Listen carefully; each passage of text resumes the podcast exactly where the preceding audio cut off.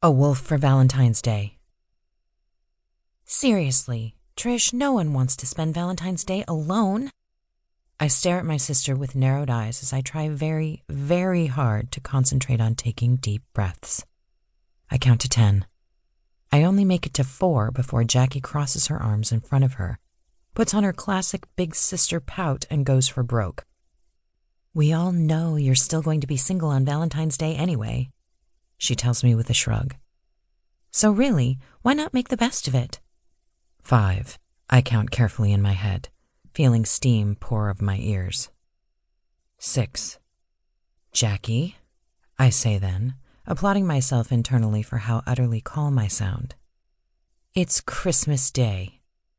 I gesture around to the mound of torn wrapping paper and ribbons strewn around us, Jackie's kids busily trying to hack into the packaging for a brand new Tonka truck with blunt safety scissors.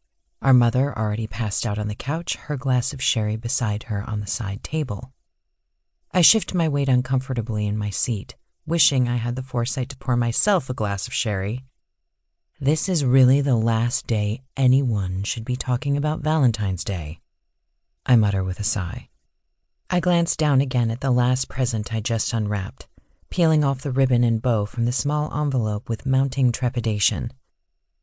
Merry Christmas, Trish, is scrawled across the top of the envelope in a red glittery gel pen in my sister's characteristic uber neat penmanship. I had, of course, reason to be dreading what might be inside that innocent looking envelope. Historically, gifts from my sister that come in envelopes are, shall we say, unique. There was, for example, the time that she thought I'd been packing on the pounds. Her trying to be helpful words, not mine. And she'd signed me up for this crazy Swedish gym downtown where they tried to sweat weight off of you by making you take five hour long saunas while drinking glass after glass of salt water. What?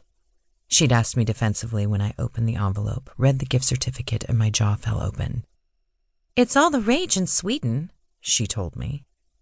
There was that time she'd gotten me a gift certificate for a night with the polar bears at the local zoo because, and I quote my sister here, You're a vet. You love animals. It's true. I do love animals.